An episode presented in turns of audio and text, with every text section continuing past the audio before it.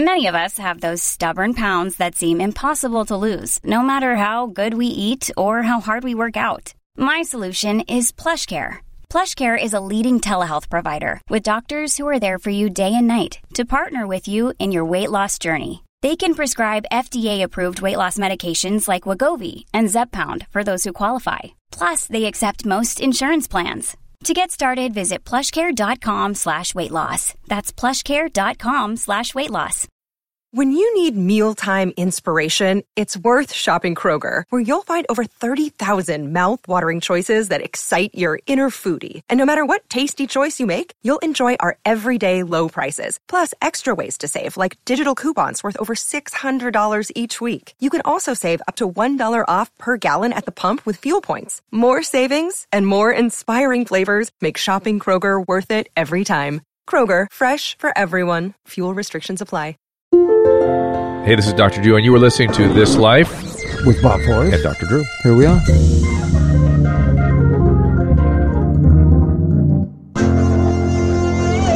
Well, well, well, ladies and gentlemen, get ready for another episode through the looking glass of reality that we live in, this life with Dr. Drew and Bob. It's become that, hasn't it? We are. when we started this, or we even talked about starting this, the world was a different place. It was only three years ago. Has it been even three years? I, Uh, I'm two and a quite half sure it's been that. ago. I know. I got some business to take care of before we uh, get on with the show.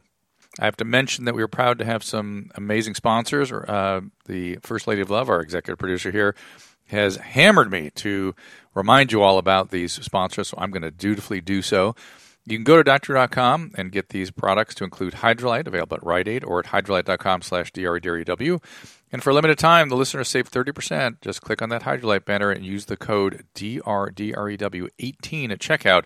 It's Hydralyte, H-Y-D-R-A-L-Y-T-E dot com slash Dr. Drew, and then Dr. Drew 18 at checkout.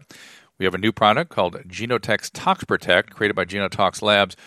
It is a really interesting product. It starts with a simple one time cheek swab to establish a patient's DNA identity. Once submitted, the sequencing is completed. Then you have this DNA sequence to verify that any subsequent urine samples matches the patient. So you don't have to observe anymore because you know for sure it is the patient's urine. In addition, they screen for synthetic urine, irregular values that would indicate dilution or other adulteration. Pretty much guarantees accountability. This is a major problem. It's all we have in addiction treatment. the only test is the urine tox screen. We, don't, we really don't do blood tests or anything else. And by the way, they're not as good as the urine tox. So that's our test for addiction. I'm excited to see this service being used, and I think it can significantly improve chances of success in treatment. So think about sharing it with your facility. Go to drdrew.com slash toxprotect. Uh, that is my website, drdrew.com slash T-O-X-P-R-O-T-E-C-T. And then, Bob, here's a product you may like. It's True Niagen, dietary supplement designed to boost key cellular resource called NAD, or nicotinamide adenine dinucleotide. And to learn more about the research science of True Niagen, very impressive. Go to doctor.com slash True Niagen. That's T R U N I A G E N. That's at our website, True Niagen. And uh, for your liver. I'm telling you, the the uh, data there looks very impressive. So you might think about that. And of course, last but not least, our friends at Heal. Uh, this is an amazing product. Has the potential to change health healthcare. Uh, you get a licensed, highly trained, hand-selected physician in your home on demand, on your schedule, guaranteed within two hours. Flu shots, physicals, sick, sick children, sick adults, whatever it might be, they will come to you. It's a mobile app that puts the power of on-demand medical care in your fingertips. Simply sign up at heal.com, H-E-A-L.com. And uh, they're available seven days a week, 365 days a year. And the regions that are being covered by HEAL are growing. Right now, it's Los Angeles, Orange, San Diego, and San Francisco counties, Washington, D.C., Northern Virginia. They accept all major insurance plans, or it's just $99 all in without insurance. Check that out at heal.com slash DREW today. Now, are you happy, honey? Let's get on with the show. Well, our guest today is Darren Prince. He's a sports and celebrity agent who first started his company at the age of 14. He was a millionaire by the age of 20. He is presently the CEO and president of Prince Marketing Group. Wait, there's a little, there's a little in between. Hold on, I'm he had to have you. gone bankrupt by the time he was 25, I'm gonna or tell he you. wouldn't be on this life. 26 years of 26 years on opiates, 10, 10 years of sobriety. Hold on, 10 years right, and he's got a new book, "Aiming High: How a Prominent Sports and Celebrity Agent Hit Bottom at the Top." There Yeah? you go. That's Hey. what I'm talking about. Hey, Darren. Welcome. Hey guys, thanks for having me. Can you hear us? You're at a music festival? no, a, a festival? recovery festival. Oh, recovery festival. The first annual Recovery Fest. Macklemore is playing, I think, at about 8 o'clock tonight. Oh, It's my God. They're expecting maybe 10, 12,000 people, maybe more. Where Where- is it? Where is it? What part of the U.S.? It's in uh, Providence, Rhode Island. oh, there you go. Crazy. Who's sponsoring it? A lot of different sponsors. A bunch of and there's drug- got to be about seven, eight, nine. Buprenorphine. yeah, drug companies.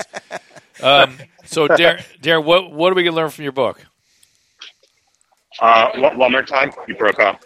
Well, let me before I ask about the book. How's Dennis doing? Dennis, we, we Darren was instrumental in getting Dennis into celebrity rehab I and know. sober house. How's our buddy Dennis doing? Dennis, Ro- De- Dennis Rodman is doing great. Years he's had since post retirement. I'm very proud of him. As we say, it's one day at a time. Um, some days better than others, but uh, he's having a really good year, uh, being a better father. And Drew, as you know, he reconnected with Shirley, His Deborah, mom. and Kim, his mother and his sister, for Yeah. A a, big deal. dinner for the first time in 25 years back back in April. In Dallas? in Dallas. You know, it was a really special, very special evening Was Well- it in Dallas? Did you go down to see them?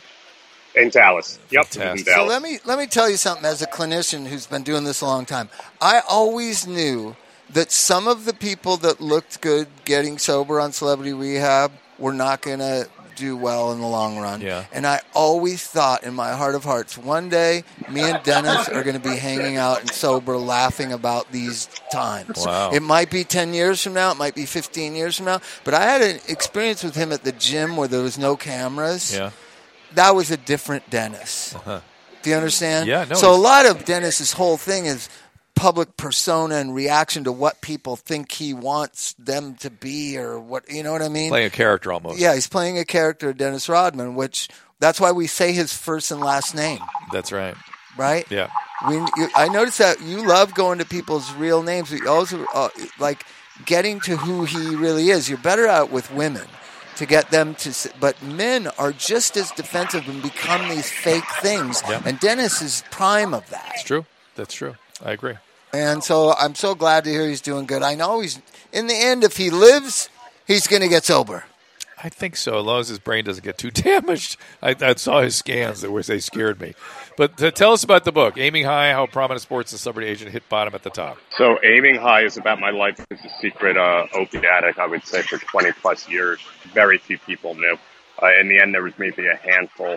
I uh, functioned at a very, very high level, managing some of the most revered icons of our time, from uh, Smoking Joe Frazier, Magic Johnson, Hulk Hogan, Muhammad Ali, Pamela Anderson when I was 25 years old. And inside, I was broken and uh, living the life on the outside that everybody thought they would want. Uh, uh, and most men would give their right arm for, it, but uh, I, I was spiritually sick and disgusted at myself in the end, and didn't want to live anymore after 20 plus years of that sort of life. And eventually, by by uh, the grace of God, I found my awakening on July 2nd, 2008, and started to live the life I was meant to live, rather than the one I thought I was meant to live. Did you did you get did you seek help and treatment, or did, how obviously something happened on that day? Where did you go on that day?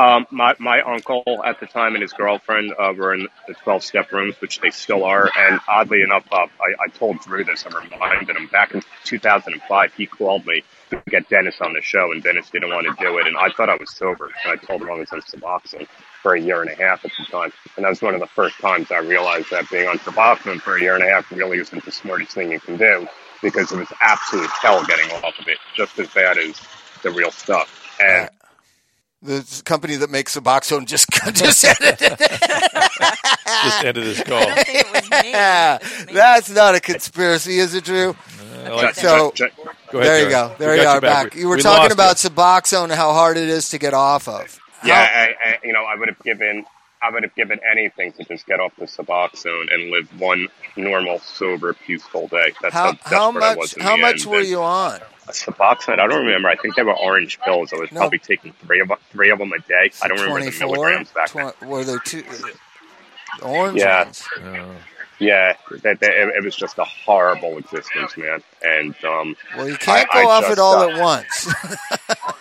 That- Yeah, no, it was just, and then I was flip flopping at one point, going back on the real stuff. I remember Evel Knievel passed away.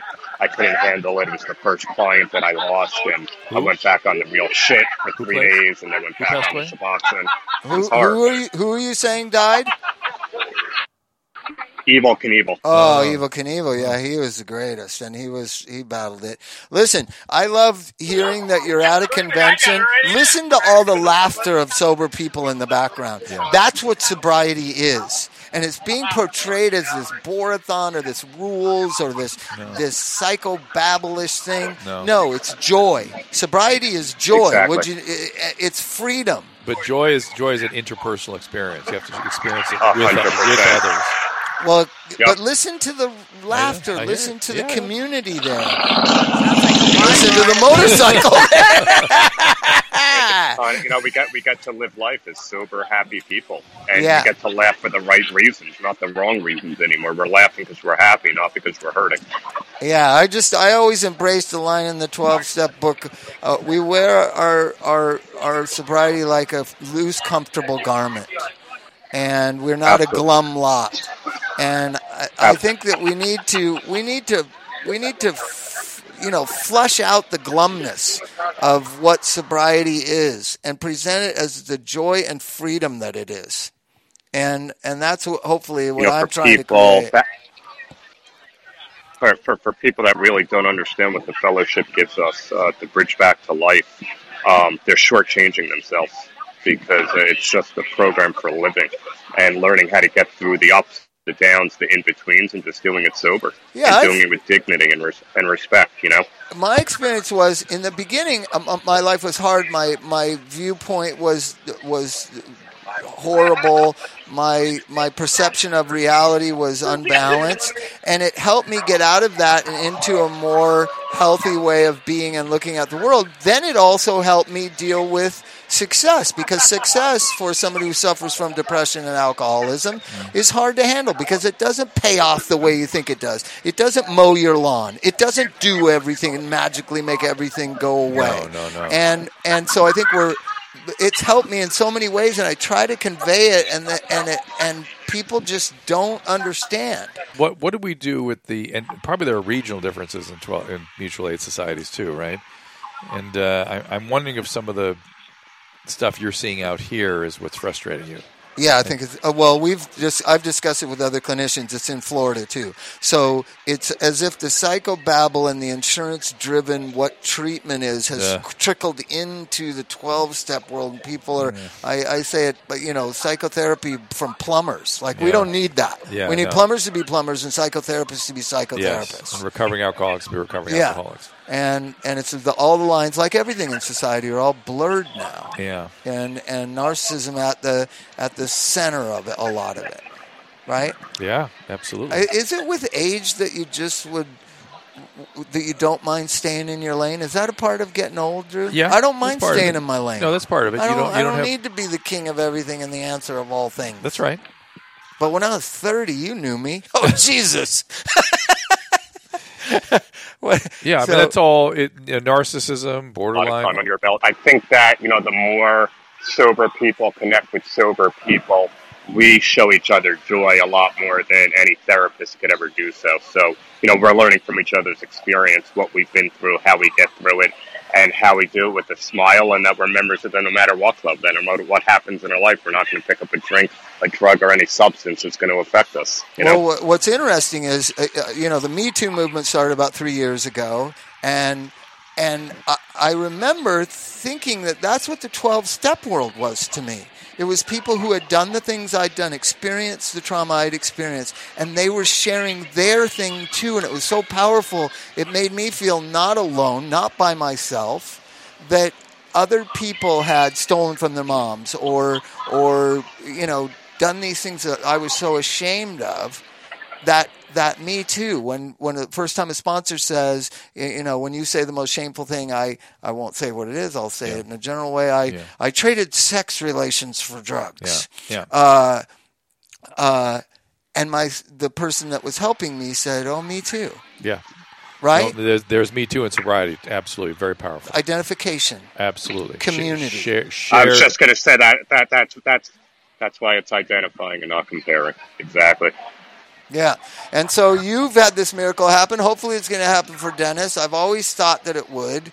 I I think he has a you know, he did something while he was drunk that I just thought was so amazing. He he had a to house. North Korea? Huh? Went to North Korea. No, well, yeah, that. well, he solved world peace while he was drunk on a binge. But but he, he took one of his houses that he, I think he was going to financially lose and put it up for uh, uh, auction or or some sort of raffle for this drug program. Oh wow. Right?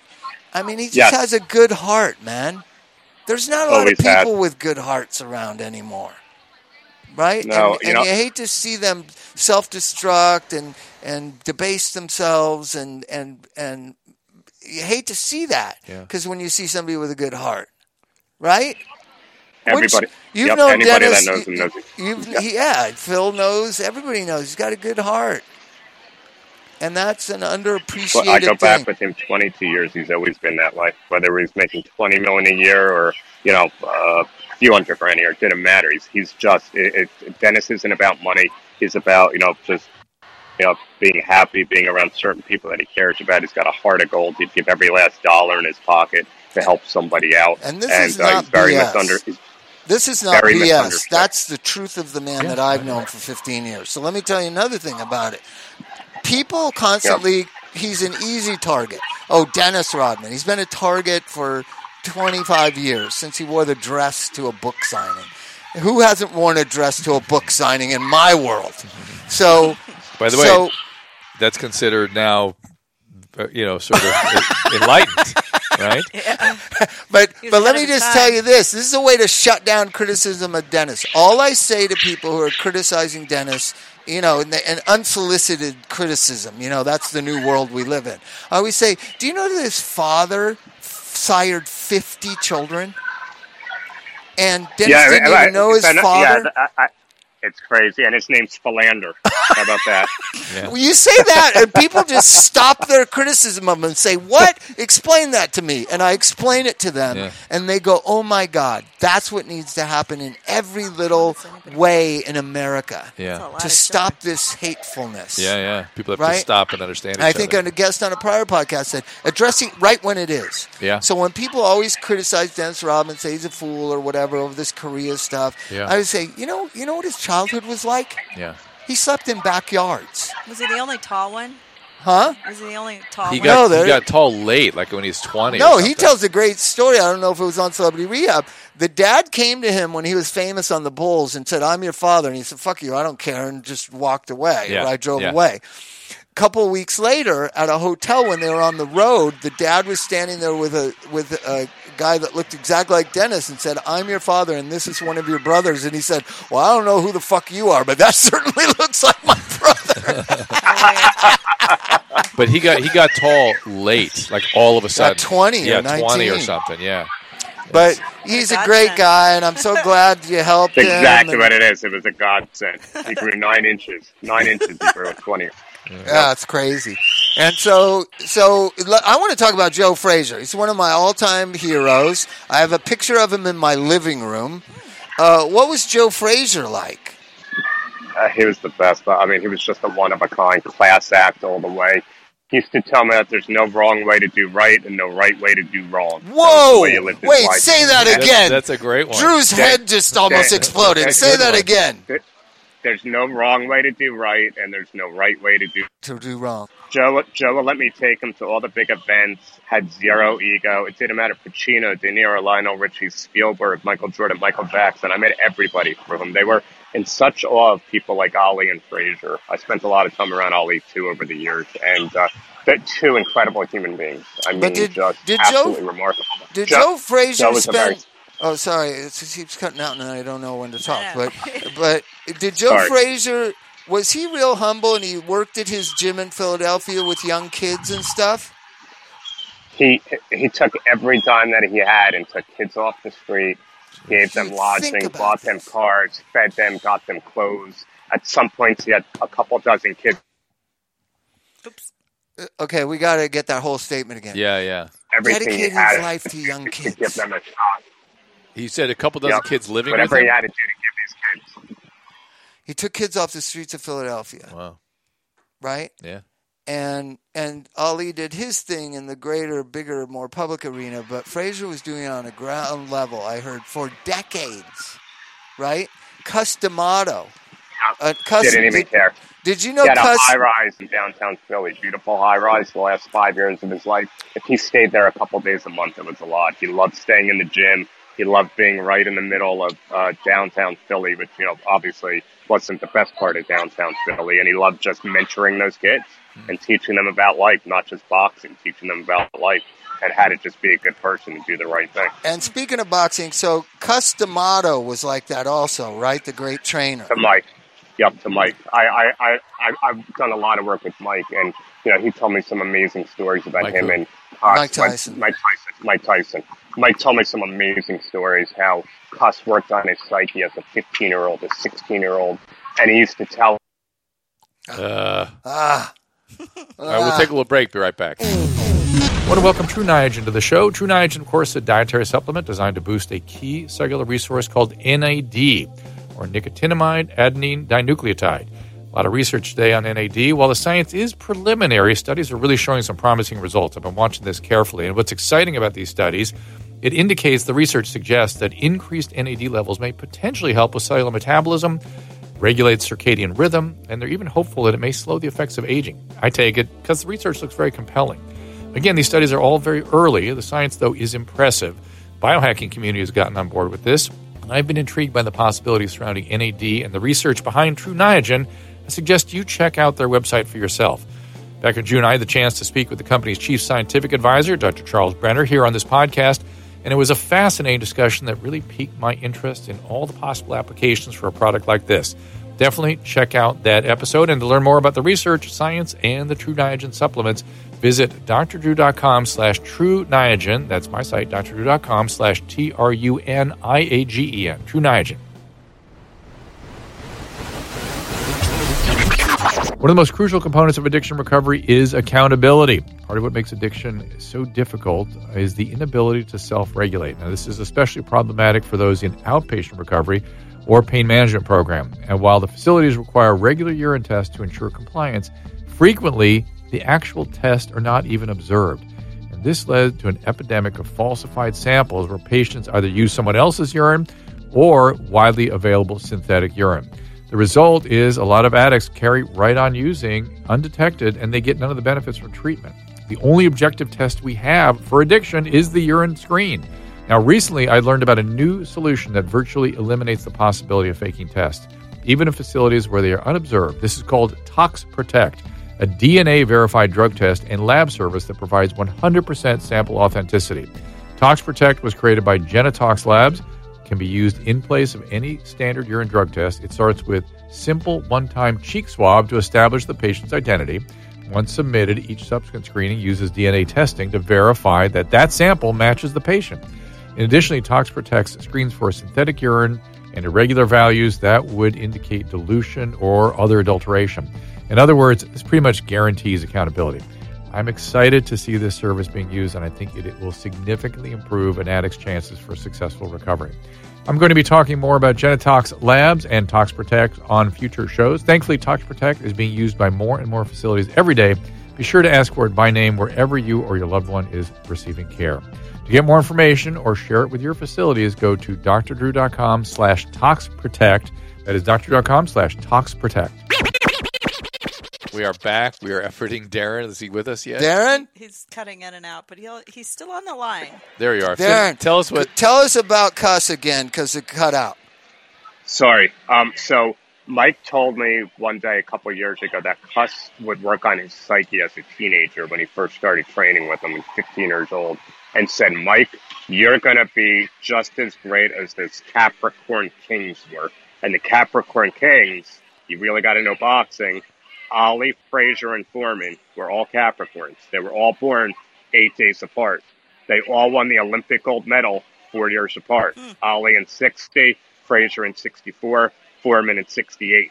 And he goes, that was always the reference. You're going to be a Capricorn hmm. king. And Mike said, little by little, I started knocking people out. I started training better. I started dieting better. And I truly started believing that I was become a Capricorn king. I went from kid from the streets to the baddest motherfucker in the world Wow. because Wow. of cus- because of Cus D'Amato. And but we also talked about this, Bob. And so Mi- Mike Mike told me even though he was the king of the world at one point at 19 years old, that nobody ever gave him a handbook on how to deal with life, being a brother from the streets with a hundred million in the bank. Oh yeah, yeah. Yeah, that. And we don't think about that. It's easy to judge. You know what I'm saying? Oh, but you know the the you NBA, a, I'll tell you what the NBA does. The NBA is doing Yeah. a better job than any sport Yep. at, at getting children, and I believe, you know, from Lon- Lonzo Ball to the kids that just got drafted, they are children ready for adult life. no, and and and millions of dollars. They Yeah, really do help them. They have, you you and I used to do. Were you with me when we did work for them? No, the NHL. Oh, so I used to work for the NBA, and uh, they're they're the way they looked after every every single player was amazing, amazing. And so, so you know, I just think that what what you're pointing out is that mentorship uh, uh, is a lost art in our society, and and I try to mentor. I probably mentor like 20, 30 people. Yeah. And and it makes me have to know the answers and be confident in being balanced and informing people the right the right way treatment should be. You're right. Mentoring is key. You mentored me. yep, mentoring is key. It's key. lost. I know. And so when you talk about Cus D'Amato or Joe Frazier or these great icons of sports and of mentorship and the responsibility that it was, Yeah. right? It's a great it's a great conversation to have because we, we live in this world of everything being a menu or a recipe or a CBT workbook or as opposed to two humans relating and one mentoring, so to speak, the other. I mean that's a very important and powerful process. It's, Bob, it's Bob, have experiential you, learning. Bob, have you had a chance to read my book yet? No, I will though. I got. So do we the have any- intro, Monday is the 43rd anniversary of the Thrilla in Manila, which is obviously the greatest fight of all time, Ali Frazier of three. Yeah. And my book opens the the intro, which was my crowning achievement. Um, I was blessed to get Muhammad and Joe together for dinner in 2002 in Philadelphia, the night before the NBA All Star game, and I was high as a kite on opiates because Oh. I never felt I belonged. Never felt I belonged. I couldn't be present for the moment. I was absolutely zooted. The next day, I sat center court with the two Kings. Same thing. Um, out of my mind on freaking opiates, in and out of the bathroom, snorting them, crushing them, whatever I had to do because I didn't want to feel. I felt so broken and so unworthy of this honor. These men that I spent hundreds and hundreds of days with collectively. That how the hell did Darren Prince, a kid from a special education class, hmm. Right, and that's what. would have given the right arm. And, and so I finally felt this was the right platform to share that beautiful experience of what it was like being there. Not feeling worthy at the time, but through recovery and just celebrating 10 years, I know I had every right to be there. And uh, it took a long, long time to come with grips to that, to understand that who I was back then isn't who I am right now. And uh, that's a beautiful thing, too, about recovery. I was there, I wasn't present. I could look back at it and know I deserved to be there in that moment with those guys. And it was amazing to see them hug, embrace, cry, apologize to one another. The greatest rivalry in the history of global There it is. sports, all the taunting. And I was there to witness the two of them. It, it, it was. That's that's the intro of the book. So, Well, you know, Darren, I, I sent Drew, I sent Drew a copy, so pick it up. Yeah, and I got it. I'll think. get it. So I, I, I'm an eBay guy. I'll find it on eBay. all right, Darren, we're going to let you go. Enjoy the festival and say hi to Tim and everybody that we know over there. Anna David's there. Anna, David, everybody, and uh, please say hi, and we'll talk to you again soon, Darren. We'll look for. In the meantime, we'll read Aiming High. All right. There you go. And uh, aiminghighbook, aiminghighbook.com or Amazon, they can pick it up. I'm Thanks looking again, it up right now. Bob's getting it right now. All right, Darren. Take care of yourself. Thanks, guys. Talk soon. Thank you so much. I want to take some emails now. Go uh, ahead. This is an easy one. Uh, let's see. Oh, it's a compliment. I love you and Bob so much. Uh, Celebrity Rehab was beautiful when I found the hashtag You Live podcast a couple months ago and all those amazing conversations and episodes. It was like Christmas morning. You guys are doing God's work. This is, thank you, Nama. I think I pronounced her name right. Now, listen to this one. You ready? I'm ordering a book, Drew. I can only do one thing at a time. this is this is someone that's been uh, emailing us for a while. Okay, what is and, it? Uh, it's uh, Thomas. Is that right, Thomas John? Can you please help me? I want to speak out about a terrible thing that took my 18 year old son's life. Oh, it's listen to this. It's called Oh, autoerotic asphyxiation. Oh yeah, for sure. Many people die from it every year at all ages. I promised myself I'd write you every day until I get my story across. Police found a website on my son's computer showing him how to do it. Oh. Yeah. Uh, as so few people are willing to talk about the subject due to the embarrassing nature of it, it's time to broadcast the message so parents will know what it is and have a chance to talk with their kids. It's something I wish someone had done for me. Alex would still be alive today. And he goes on to tell the horror of what happened. So this is not uh, brought up enough. Uh, you know, I That's what believe. you suspected Chris Cornell was doing. Right? Well, I really expected Anthony Bourdain. That's what happened there. Because even to this day, people are going, I don't Why understand. he wasn't the least bit depressed. He was perfectly so- fine the day before. Why so quickly? Like I was shocked by the Anthony Bourdain thing. Within six hours of his death, it was reported as suicide. Yeah. So was there a note? No, no note. Local town in French coroner, a little French. You know, they don't know. They they don't they don't think about these things. They're not. And and listen, anyone with history of opiate addiction, a hanging death that doesn't go as usual should be considered autoerotic asphyxiation, in my humble opinion. Right? I've never done it, so I don't know. Well, I but never had any interest in it. It's very, very common, and uh, parents need to be aware of it. They have websites now for instructing kids how to do it. The usual question is why? Why do they do it? Why do they do it? Well, for some, the the sort of reward system is so burned out from opiates that they don't feel satisfaction from normal sexual activity, and so they need some sort of. This gives a higher rush of, of uh, sort of let's say endorphins to the brain, and it might be just part of the addiction is trying to get that high again. How come You know what I I've mean? tried almost everything except for that? Do you ever think about that? Why would I not do that? Um, It just seemed like crazy to me.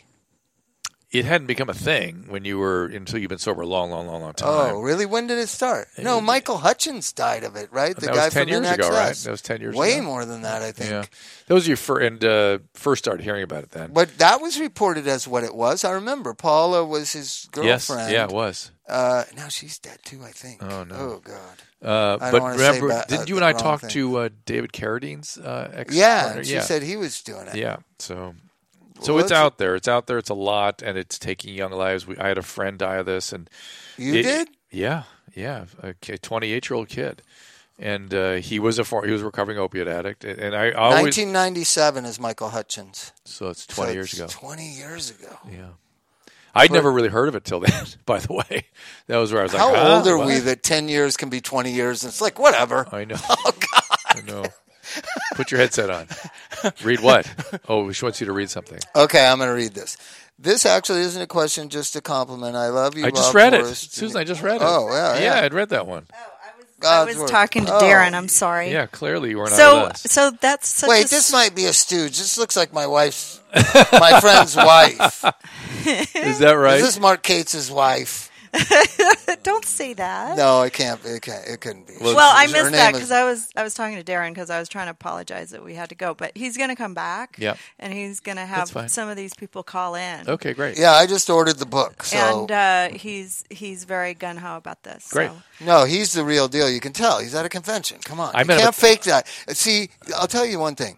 You're around a lot of con artists. Yeah. believe it or not. I know that. I know that I you know that. know, and you just would rather not know. Well, I, I listen. I Shelley and I are the real deal. I know that. right? I- I- There's a lot of other people that you consider. Anna is the real deal. Mm-hmm. Yeah. Right?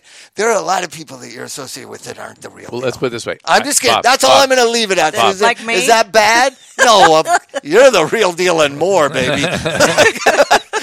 Listen, I- but I- he knows what I'm talking about, and and Drew's just too nice sometimes. Hold on. I meet people where they are. That's a way of saying. So you're not doing what the doctor on a prior podcast said: confront things in the moment when they're full of shit. Um, if I feel it's productive, I will. Okay. Yeah, if I Let's feel I start- can get through. Let's start doing that a little bit. Why Okay. we invite right. some old guests on? Okay, I'm good with that. You give me a list. I don't want to be mean, but it just it's not good for the person who's distorting things. Yeah, I think Right. I see. I, I look at that and I think, oh, they're sick. You know, what are they? They're just not Mike ready. But it- Catherwood's the real deal. and Yeah. Carano's good, right?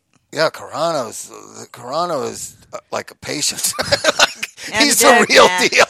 He was so he got to the party. Yeah. I hate to keep bringing up your He had birthday party. He was so anxious. He's like, I don't know how are you going to be funny in a room like this. How are you going to be They funny? I was like, who cares? It's, Drew's not- birthday. Yeah, they all were like that. All the comedians were like that. And then they were like, "Oh, we this don't is have to not be right because they were out of control of it. It wasn't a comedy stand-up club. right. It was like you're going to go up there and do whatever. And I hate to say this, but I just needed a recording so I could write it off. oh, stop it. I don't care. See, uh, that's, actually that's, fun, That's but- the end more part of your wife. and more, and more. and more. it's so funny because I would I wanted to give him a birthday party, and he said, "I don't want a birthday party. Don't spend any money. I don't want to do anything." And I called Valerie, and I was like, "He doesn't want to do it." I, he go- and I said, "But I, said, if kind I of had could this work, plan be to okay." do a roast But- at a comedy club and make a uh, So make, I'm it, so make it a podcast." So make it a podcast and make donations and make it a charitable I- event. yeah, Like, a all right. fundraiser. And and I told so I pitched it to Drew, and he goes, "Oh, okay. Make sure you invite this person and this person and this person." you should have told the comedians that. And That's I'm all I'm sorry saying. if we missed anybody. There- I feel but terrible. Here's I'm so codependent everywhere I go, and I, I, you know what? When that person mentioned Al-Anon, I should go back to Al-Anon. I'm calling myself out on that. But anyways, uh, I was so codependent. I was like, Nate, when he gets these tapes, is going to be able to make two shows out of it. That's all I cared about. You got, to it's got to. There, I know there's a lot of craziness going on. What was funny to me is the people that stayed way in the back and were talking, talking, talking. They were all very conscious of when their turn was Oh yeah. right? And I was like, be out here a part of it. There's nobody up in front. You and I'll tell you, it was some of my favorite people in your world. Mm-hmm. I won't say who they were, but it's Mike and Anderson. We're in the far Anderson back booth Talking. talking, The and I was like, "Come on, came. get over here." Right? Yeah. And Mike was like, I have to host the second part, so I get to sit back here. I know, but I think even Adam had fun. Adam and Drew are dying up here. Let's go up there. I think he had. I think Adam had fun too. He did because he loves hostility. Joel McHale showed up, which was really cool because he's he's been a friend of ours for a long time, and Right. we, we never see him. He very wasn't nervous. I could loves tell the nervous ones are Saget, Tom Arnold, Nikki Mike- Glazer was freaked Mike, out. uh, well because they had to kick it off. Uh, Nikki was a little freaked out. well, the, Well, the straight only- people who aren't comedians, but the comedians were like, they were either going to seize it and try to do the best they could, but there was a lot of them are very, They let's say, mean. they're not used to that kind of, you know, Yeah. open mic night type thing, right? they they used to doing their Improv. act, Right. and this was improv. You And had to you had to battle, right? Yes. I thought that I practiced my joke. I was going to make it seem like I didn't know it was your birthday and that you and Adam were finally coming out of the closet and getting married, and no one got the joke. Nobody can hear you. But you know what? It started. Did you not get roast, it? You were nobody- sitting right I there, just don't- Drew. I just don't remember it. We're talking, you and I were talking about flawed memories earlier. I just don't remember. Oh, there's your Nobody wanted thing. to roast Drew. I had all these people lined up, and I said, "Hey, it's going to be kind of a roast toast thing." And she, well, I don't do roasts, and I just would feel very uncomfortable saying mean things about Drew. And I was like, "Oh, great!" So I had to completely reformat. I said, "You know, it really doesn't matter. Just get up there and say something funny about."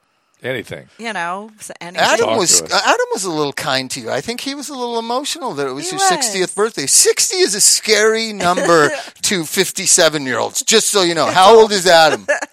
He's about fifty-five, I think. Yeah, 54. that's a, that that your Yeah. peer and equal is six zero. I remember I felt like that. Like Drew can't be sixty because then that means I'm close to sixty. And he, it's This and is he lived fucked through up. prostate cancer. He he had cancer, and he's he's still and you're alive. still trucking. I know, And now we you're on raised- this meat diet. we raised some money. We had some good donations from our friends. I know. It's very That's nice. great. Should And we that thank was- some of the, the prominent Should we ones? say the funniest Sure. moment of the night at the at the car checkout with Tom Arnold and Sure. my You lovely lit? wife? I think you did it on the show already, once, but go ahead. so. We're leaving. Uh, you said it was Bob Saget on the no, show. I it was think. Tom Arnold. Yeah, I know. So and it's, so Tom Arnold is just he he was he was he's like a hurricane anywhere he goes, isn't he? Yeah. What's he like at the bank? You ever think of that? tornado. Still Like- sweating. He's very dis, disorganized. Can he wait for fast food to be made? like I just can't imagine the stress level of his daily existence. I had lunch with him once where he was calm. Yeah. I did. Was it part when he was relapsing? I'm, No, it was. Uh, Probably. uh, think about it. he was on a special diet then. and He was really taking care of himself. I love the guy. I've known him for 30 years now. I know. It was And- really sweet of him. To And he is getting worse. I he can tell you flew that. in from another state to see. it's getting worse. Hmm. He was much more. He was f- fun, but not but not. Maybe this TV show is making him wind up. Yeah. You know. Well, maybe it's maybe it's this last two years making everybody wound up it's Just getting Yeah. old. Right, I gotta tell you. So, so we're waiting. We get our car first. He's talking to Chrissy, my wife, and then he says to her, "Your dad is one of the greatest guys in L.A. Don't ever forget it." Talking to your wife about you. Referring to me as her, her God father. bless him. So That that, is was funny. one thing. Uh. but then No- I want to talk about the the trial yesterday. So Chrissy's reaction coming from, and the the, reason why we click is her dad is much older, and she was raised in a more like how we were raised Yeah. family system. She was staring. We were in Laguna during the beginning part with the woman's In the morning, yeah, and she was like, "This was empowering to women." That woman talking because she yes. was so poised and so dignified Yes. and and and then we drove from Laguna to our Claremont house and watched the Kavanaugh part. Oh, boy. And she just stood in the living room with her mouth open Yeah. and just walked out of the room. Mm. And I just thought she's atypical of suburban white suburban educated women. I don't think so. I'm not. The, I'm not sure it's atypical. They were aghast at how Kavanaugh Well, behaved. she was not. Were you?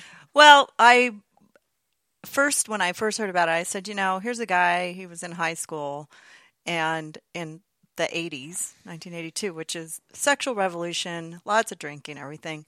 And I thought to myself, you know, first of all, think of your like our kids in that age group. Mm-hmm. Like they were all assholes then. Quite frankly, I, I just- understand that, but that's not at that his behavior. Did you But watch was- the testimony? The, he, he was first in his class. He was on the football team. He was on the. He, was the, the, he did all these things. He cares? was a, There was a 10,000 dominating of male in his school, and this girl. They, he was at a party. He may not remember it. He may be. He has this thing. His his diary and all these things, and you know, and and most of his life, he's been a really stand up person. Maybe he in his freshman year in college, he didn't get along with his roommates. He drank too much, and people do kind of remember their freshman year with their roommates. Nobody ever likes each other in freshman year.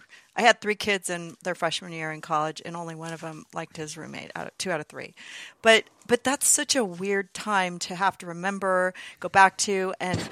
De- uh, define your entire life by. I mean, I think this guy has done a lot since then.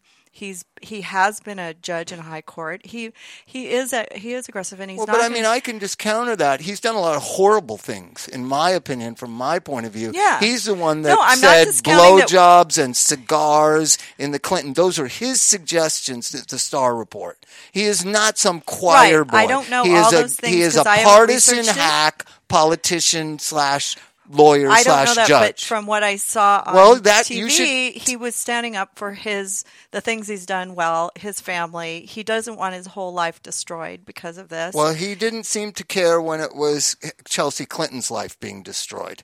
So that's something. Well, if I don't you know wanted- any of that. But if I'm you, not but look- I then you should I'm know those facts. He was on I'm the Starr apolitical. Don't Report as an up and coming lawyer. He's the one who even Starr said some of these questions I don't know about. About asking about the scar. Did you come in her mouth? All these disgusting things came from Brett Kavanaugh. Really? I Yes. didn't know that. Okay. And so now he's getting 25 years later the Right. retribution of that. No, and but his I'm not reaction saying what he to did it was right, Bob. But when I was watching it and I was watching him defend himself, I felt like he has a right to have his side of the story. Right. And and honestly, I it's not the white privilege part of it is is sad. I don't get the white privilege You part. don't see that part? I- no, but I hear about it, so I'll go with it. I understand it. Like, listen, I understand that component of it. But this was simply a man becoming unraveled on nationwide TV because he's not getting his way. Mm-hmm. Right. It was He's- like a baby. He's a job interview. We're going down a rabbit's hole with other people's lives, Mm-hmm. right? Yeah. I just want this is a, this is a this is a Senate subcommittee hearing about putting him confirming him forward to be voted on for the Supreme Court. It is not a he said she said. It is not this or that or what the America is being distracted with by his behavior. Now here's It's interesting. a character His- assassination, though, on some level. but how you react to character assassination it says who you are as a character. Mm-hmm. And Louis C.K.'s reaction to the his was was the proper decorum to those kind of accusations, right? He didn't say, my daughters. He didn't do all these histrionics that Kavanaugh did. He simply said, between the public and him and these women, what he did was wrong and he's sorry. There was a certain point when Kavanaugh in the beginning, he was very tearful reading his statement. It was aggressive, but I was like, okay. Mm-hmm. When he talked okay. about his mother and his he daughter. got tearful talking about his father for And her sure. father. Yeah. And I thought, okay, he's going to have contrition. And then he just comes off as this belligerent, like alcoholic. Mm-hmm. Well, that's the and I don't mind side. label him him an alcoholic. He has busted blood vessels throughout his face. Yeah, He's don't look at that. screaming, defending drinking on the Senate Yeah, confirmation wasn't hearing. good for you. This is it's, it doesn't take you know it doesn't take too much. I just felt like he was being a thorough judge attorney with his own defense, and he was trying to hit everything so that people would understand how that would work. And that's all I thought. I But thought Louis C.K. being- didn't do that. Les Moonves didn't do that. Harvey Weinstein didn't even do that. All Harvey Weinstein said was, "I'm the biggest donor to Hillary Clinton." right? He didn't talk about what it does to his wife or his family. None of these Mm-hmm. Me Tooers did what Kavanaugh did yesterday. Yes. That and the, was- the only person who did that was Donald Trump. He's And fine. that's what's going to. I Yeah, just felt like if he would just said, "I'm sorry, I don't remember it like this. I don't even remember the night we're talking about how horrible is a world that, that it can one event can affect somebody for life, and one, and and a, a male uh, and me f- not even think about it. Lindsey Graham we need f- a totally way You're right. forward from this. Lindsey Graham made me feel like there was one person in the room that really thought I felt the same way Lindsey Graham did, the way that it was being handled, and that's how I felt uh, for Kavanaugh. Not necessarily whether he did it or not, and who was lying. It was just, it was just such a But but your but your point is well taken, Bob. That, that it would it would have been s- to Even if he a- didn't do it, he could have said, "I don't remember it, but we need a way forward out of this." Yeah, so This- just Yeah, saying, just that- saying. my- those are the heroes we need on the Supreme Court, and I trust. And I'm going to get a bunch of shit from my lefty and left of center friends, and almost all my Democratic friends. I trust just Judge Roberts to steer this court. It's our only hope.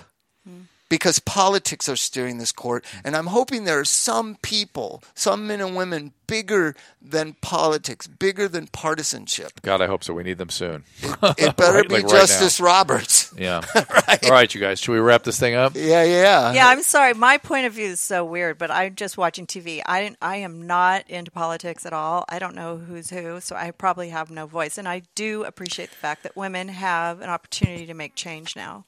All That right. We'll see. Very happy. We're- Thank you all for listening. Thank you to Darren, the Aiming High is the book. Uh, check out myself and Lauren Sivan, KABC Midday Live talk show. We do there Monday through Friday, noon to 3, also at KGO in San Francisco. Go to drdrew.com, get our weekly uh, newsletter, and sign up for uh, the You know, I ordered list. the book and it said it's not out yet. That I just ordered it, pre-ordered it. I think it may not be out for another week or so, actually. Okay, so I, Uh, but Well, I've this got will a- be out. I It'll think I be have a- out by the time we yeah. get there. okay. And uh, I am going to have an audiobook of our opium series. It is it is fascinating and extensive. Can we start a new political party, the Radical Center? I want to be in the radical center. I really do. So if you I- wanna find I- the I- opium I series- feel like I'm watching. Will we be hated by everybody? well, I don't know. I feel like I'm watching two simultaneous films, and I can see both of them. And and reality is somewhere in between. And I'd like to like to everybody join us in reality, please. So, all right. Uh, what's that, Susan? Find it at drdrew.com. the opium series. Well, the audiobook where we put it Once up, Once it's up. and we may put it, uh, some parts of it up on his weekly infusion too. So look. For if it you there. take a uh, Afghani uh, opium poppy and Yeah. just chew on it, will it get you high? No. You have to take the milk, and then you have to do some some make it an alkaloid and do some stuff to it. But uh, and even then, But the but the but the coca leaves in Peru you can chew on and they get you, high. you have to alkalinize that too. With some, you have to make put some salt in it, and then it'll get you high. Yeah, you chew on the leaf, leaf with salt. That's why they have these salt sticks. They'd stick the sticks in the salt and then stick the stick in their mouth. And they you, jam the you can't see it at home. Drew was really doing it. How well, they, because did they, it. would jam the leaf in the back of their mouth with this salt stick. And uh, Why? that- that- because Let's just stick it back there and suck on it. And, you know. when did they realize you could It's powder a it? lot more than Kev. Well, this is the history of drugs. So you're going to do a stimulant one too next? Uh, well, if this is well received, dude, the opiate. Well, thing, you know that that the opiate thing has created a huge upswing in this. It's called shake and bake meth. we could do a whole thing on it next. You Maybe we can should. make meth in your house with things you can buy at Home Depot and the and a, and a drugstore. Oh my God. That's what people are taking because they can't get their hands on opiates or drugs or whatever. Well, they're doing it with the opiates. They're doing meth and opiates now. it's crazy. The- Yeah, the meth thing is out of control right now. So you got to do a stimulant thing. That's what I'm saying. All right, all right, All right. all right. See Take you next time. All right, that's about it for this episode of This Life. Check us out at KABC, in uh, Lauren Sivan, 790 Midday Live Talk Radio, Monday to Friday. You can also tune in every day live via the magic of the internet at kbc.com. If you miss it, we've made it simple for you to find all the shows at drdrew.com, the Adam and Dr. Drew podcast, the Sing One I Do By Myself, Dr. Drew podcast, This Life, of course, with Bob, Swole Patrol, Mike Cantho, his new health and fitness podcast. You can uh, find us on Twitter at This Life Podcast, at Dr. Drew, Derry W, at Rehab Bob Forrest, and of course, our lovely producer at First Lady of Love. I think I know who that is. If you love this show, please subscribe and tell a friend. We appreciate it when you do. We'd love to hear your feedback as well. Send us a message. Join the email list at drdrew.com, dr.com slash contact. You'll also get a weekly uh, email from us on that. Uh, while you're at it, at doctor.com, please support our sponsors by clicking through the banners. We only advertise products that I can get behind. So thank you for supporting them, those that support us. And thank you for listening. We'll see you next time.